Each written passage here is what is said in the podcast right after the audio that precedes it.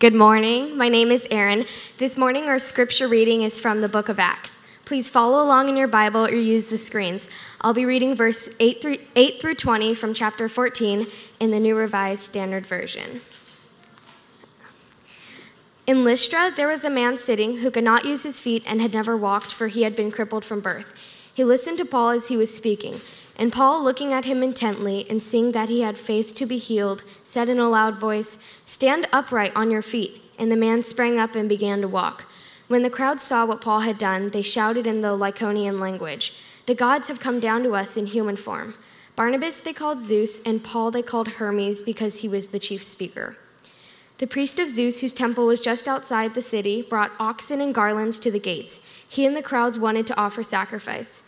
When the apostles Barnabas and Paul heard of it, they tore their clothes and rushed out into the crowd, shouting, Friends, why are you doing this? We are mortals just like you, and we bring you good news that you should turn from these worthless things to the living God, who made the heaven and the earth and the sea and all that is in them. In, the, in past generations, he allowed all the nations to follow their own ways, yet he has not left himself without a witness in doing good, giving you rains from heaven and fruitful seasons, and filling you with food in your hearts with joy. Even with these words, they scarcely restrained the crowds from offering sacrifice to them. But Jews came there from Antioch and Iconium and won over the crowds. Then they stoned Paul and dragged him out of the city, supposing that he was dead. But when the disciples surrounded him, he got up and went into the city. The next day he went on with Barnabas to Derbe. The word of the Lord. Well, good morning. My name is Julie Steel, and I'm one of the pastors here at Evergreen. I'm excited to share the message with you this morning. So, this morning, we are continuing in our series as we look at the Acts of the Apostles and how the early church was formed. Saul has now become Paul, and he and Barnabas are embarking on their first missionary journey. Well, the title of our message is Misguided Worship. Worship means putting a high value or worth on something or someone. Our worship is misguided when we place that value on something that is not worthy of our worship. So today, our story begins with Paul and Barnabas entering the city of Lystra, as Aaron read for us, and they healed a man. The crowds think now that Paul and Barnabas are gods, Zeus and Hermes, come in human form. The priest of Zeus even brings out oxen and garlands so that people can sacrifice and worship Paul and Barnabas as gods. Here's what this picture may have looked like I don't know about you, but I'm always curious about old artwork and how uh, biblical scenes were perceived a long time ago. So you can see it looks like a lot of chaos and mayhem going on there. Well, the purpose of miracles or healing are always to point to God. The miracle in this case was for the purpose of showing that the message that Paul and Barnabas were bringing was from God. And even in the Gospel of John, at the very end, we're told that all the signs and wonders that Jesus performed were for the purpose of people believing in the one true God, and that was Jesus. So, miracles and healings definitely still happen today, but not everyone gets healed. We all know this, right? And it can be very confusing. It doesn't mean you don't have enough faith even though in this passage it says that Paul looked intently at this man and saw that he had faith, it could mean that God has another plan for you. And even Paul himself, he asked three times to be healed from what he said was a thorn in the flesh, and God said no. In Paul's case, and in many of ours, God wants to show us that his power is made perfect in our weakness. I love this verse in Corinthians. So do not lose heart, even though our outer nature, which is our physical body, is wasting away, our inner nature, which is our spirit, our eternal part, is being renewed day by day. There's such a contrast between this wasting away and renewed day by day. You know, our bodies, our human mortal bodies, are wasting away. But our inner nature, which is that eternal part, is actually going the opposite direction, or at least should be. It should be or could be getting stronger and healthier as we grow in our eternal perspective and in our faith. So, if you're here today, are you in a place of you feel like you're losing heart because your situation, you don't see God resolving it? Maybe it is a health situation. Maybe it's a relationship or some other need where you are not seeing God hand in it. Maybe this can be an opportunity for God to strengthen your inner nature, your spirit, so that you can thrive in the midst of it.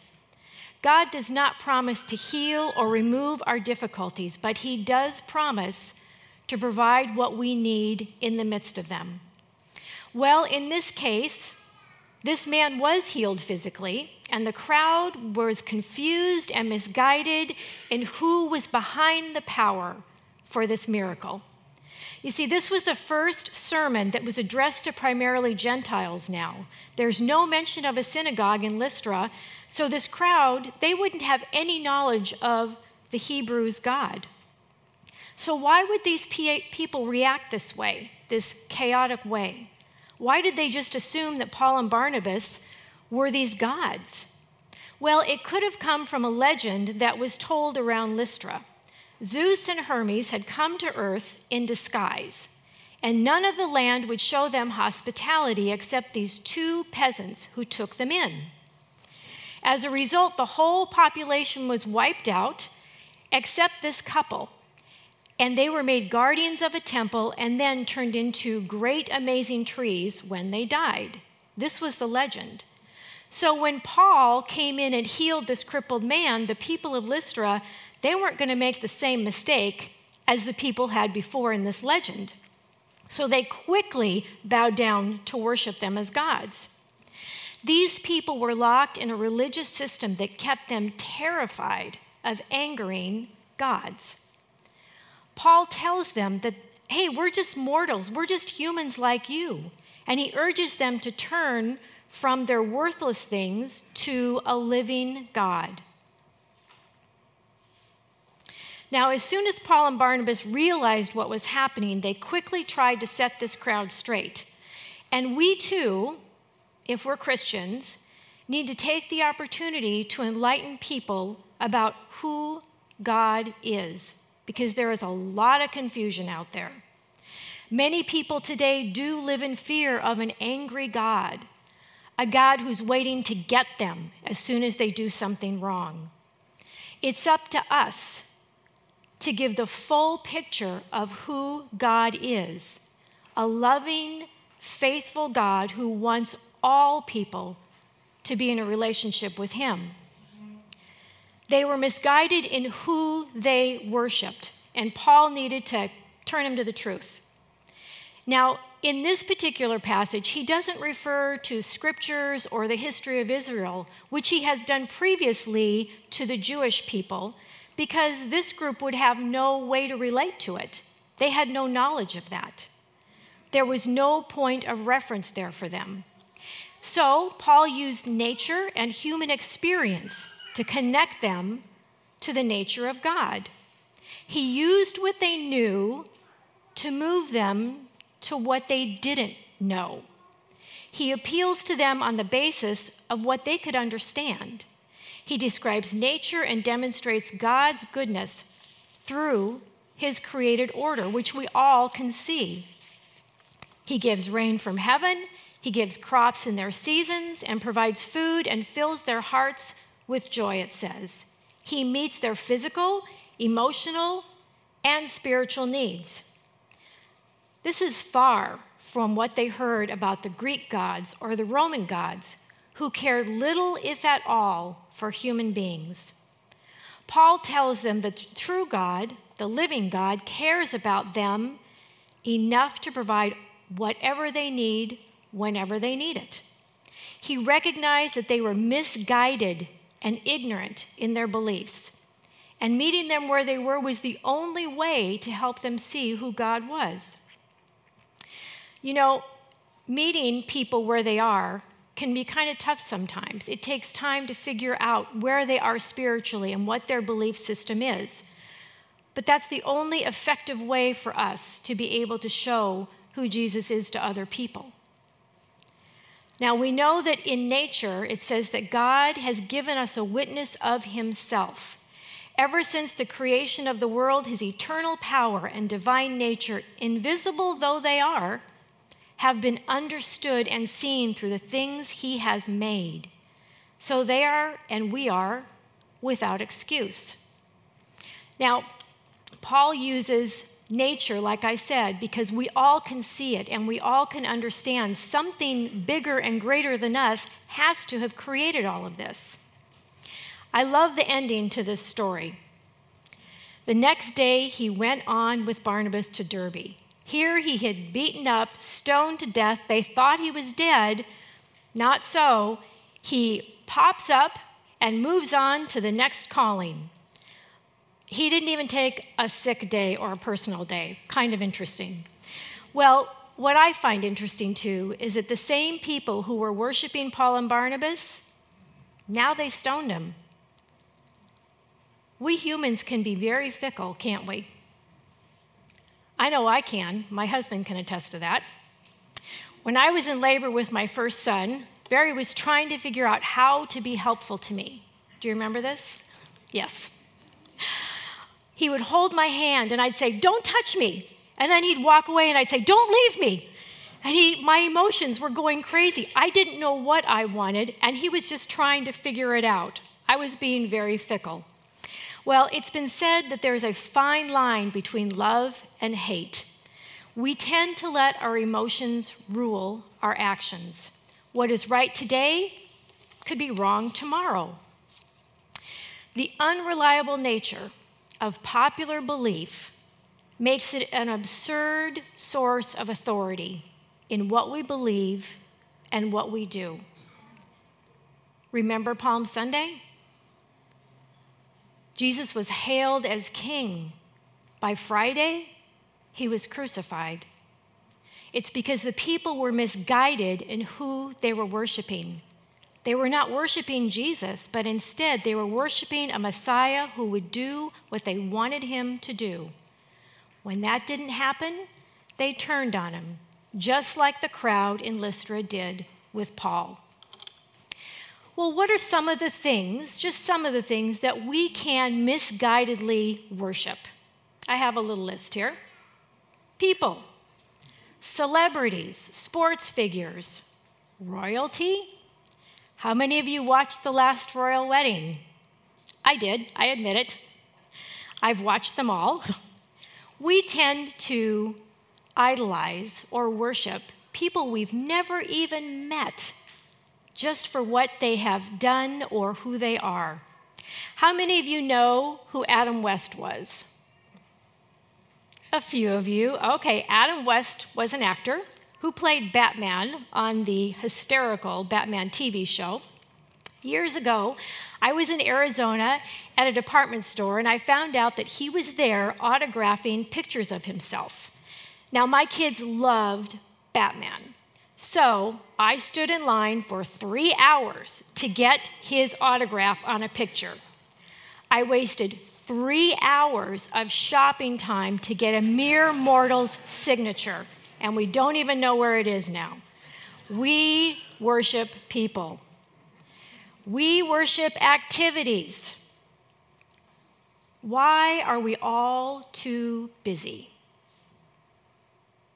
Because we put too high a value on doing rather than being.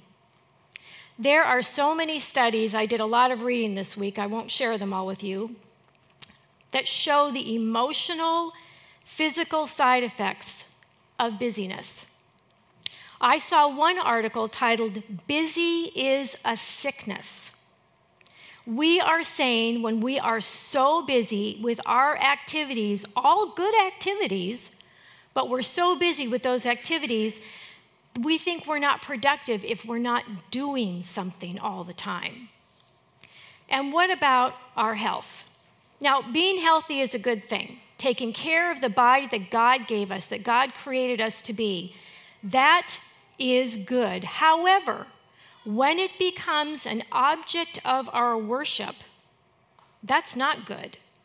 Staying in shape is good, but it can be a source of pride also, of just who we are and what we've done. Now, fortunately, this is definitely not one of my issues. Well, we also worship traditions, don't we? There are certain things that have to be done a certain way at a certain time in our family, right? We all have these traditions. We hold them very tightly. It's one of the biggest sources of conflict when a couple gets married, I can tell you. How we celebrate holidays can make you wonder why you married that other person. You do what, when? That doesn't make any sense. Well, for Barry and I, it was when you open Christmas gifts, the morning, of course, what foods you eat, raspberry jello mold had to be on the table, and what age do you give your son his first pocket knife? Well, you shouldn't, for one thing. Well, we were able to make some compromises so that we both got what we wanted, kind of. I got my jello, and he got his yucky liver pate. We did one gift at night and the rest in the morning. However, I was completely blown off when it came to the pocket knife thing. There was no compromise on that one. They got it when they were seven. Traditions are very much tied to our emotions. And here's a real obvious one money. We can easily worship our money and our resources. Now, having money or nice things, we know that's not a problem. That's not sinful. God says that's fine. He gives us things to use for Him. He intends for us to use our money and our resources, our talents, all that we have, for eternal purposes. He gives us temporary things to use for eternal purposes. It's when we start thinking that it's ours or we've earned it that we are then in misguided worship. And we are worshiping temporary things at that point. What about church? Church is all about worship, so how can we be misguided with that? Well, don't we all worship what we think church should be like? If it doesn't look like that, we find a new one. We can cross over from worshiping the institution over the mission. And that's what the Pharisees did, which is why the Jews came when they heard what Paul and Barnabas were doing. They didn't like the message that they were bringing because it was going to blow up their institution. Paul and Barnabas' mission was to bring the message of Jesus Christ, but the Jewish leaders only cared about the preservation of their institution. They were misguided in their worship and were misguiding the crowd too. How things were done was much more important than who they were done for. The Jewish leaders were blinded to the truth because they worshiped the institution, which is there to support the mission, not the other way around. And what about nature? We live in a beautiful, beautiful place. My favorite part of nature is the mountains. When I look at a mountain, I am awestruck by its beauty. But if I stop there, then I miss being awestruck by the one who created that mountain. And so my worship would be misguided or misplaced if I am worshiping something that's been created. Now, I have a view of Mount Si from my bedroom window, and I firmly believe that God created Mount Si just for me. When I look at it, I am reminded of God's power his creativity, and his beauty. I see the Creator, not just what he created. Now, I have found something that is worth my worship, and God agrees with me, and all of you grandparents out there are going to agree with me too. Yes, we worship these two little girls, Barry and I. They have us in the palm of their hand. And all of you grandparents out there, I know you're shaking your heads. You get it. But I need to be reminded that they too were created by God for His purpose. Now, none of these things we've talked about are bad in and of themselves. It's when we are misguided in worshiping them and not the one who gave them to us that we get into trouble. Paul and Barnabas did their best to guide this crowd into real worship. They explained to them that this was the one true God who created all things and gives all things, and that is the only one who is worthy of worship. Now, some applications for us. Do we acknowledge God's hand in the miracles that we experience? Or do we just see them as coincidence or even something of our own doing? How can we be like Paul and meet people where they are spiritually? Paul used what people knew to lead them to what they did not know. Reciting Bible verses to someone who does not know the Bible or who does not believe the Bible is not going to connect with them we need to be sensitive to how we can guide someone else into worshiping God. Sometimes it's them seeing how we live our lives or the decisions we make that are going to help them be guided in their worship of the one true God. And is there something or someone that maybe you have put in a place of worship, not knowingly, not consciously? Maybe you just are realizing, oh, I'm putting a really high value on this thing or this person. And maybe I need to step back from that and turn it around and put God first. If there is something or someone that you have done that with, I can guarantee you will be disappointed and disillusioned because they are just human experiences and human people. A struggle for me right now in my worship is that I am worshiping my past. Any of you ever see past times as better than before, the good old days, the glory days, right? We say. I am longing for an easier time. I want things to be the way they were five years ago. But you know, maybe you're worshiping the future. You long for a desire that has been unfulfilled. Maybe you want to be married and you're not, and you long for children or you want a different job. The problem with worshiping the past or worshiping the future is that we miss out on what God is doing in our present, and He is. Be honest and ask the question what am I putting value or worth on right now? If it's not God, you're wasting your worship on worthless things. I remember a song some of you may remember, Turn Your Eyes Upon Jesus. That, that chorus comes through my head, and I believe it's the Lord bringing that to my mind constantly. I'm not going to sing it for you because I like you all too much. I'm just going to read the words. Turn your eyes upon Jesus, look full in his wonderful face, and the things of earth will go strangely dim in the light of his glory and grace. I'm going to end with this verse in Matthew Seek the kingdom of God above all else and live righteously, and he will give you everything you need. If we're seeking God's kingdom above all, we are worshiping him alone, then we will not be misguided in our worship of what he gives. Our money, our activities, our health, our jobs, everything that we have that's temporary will be put into perspective, into eternal perspective that reminds us that He is the only one worthy of our worship. Let's pray.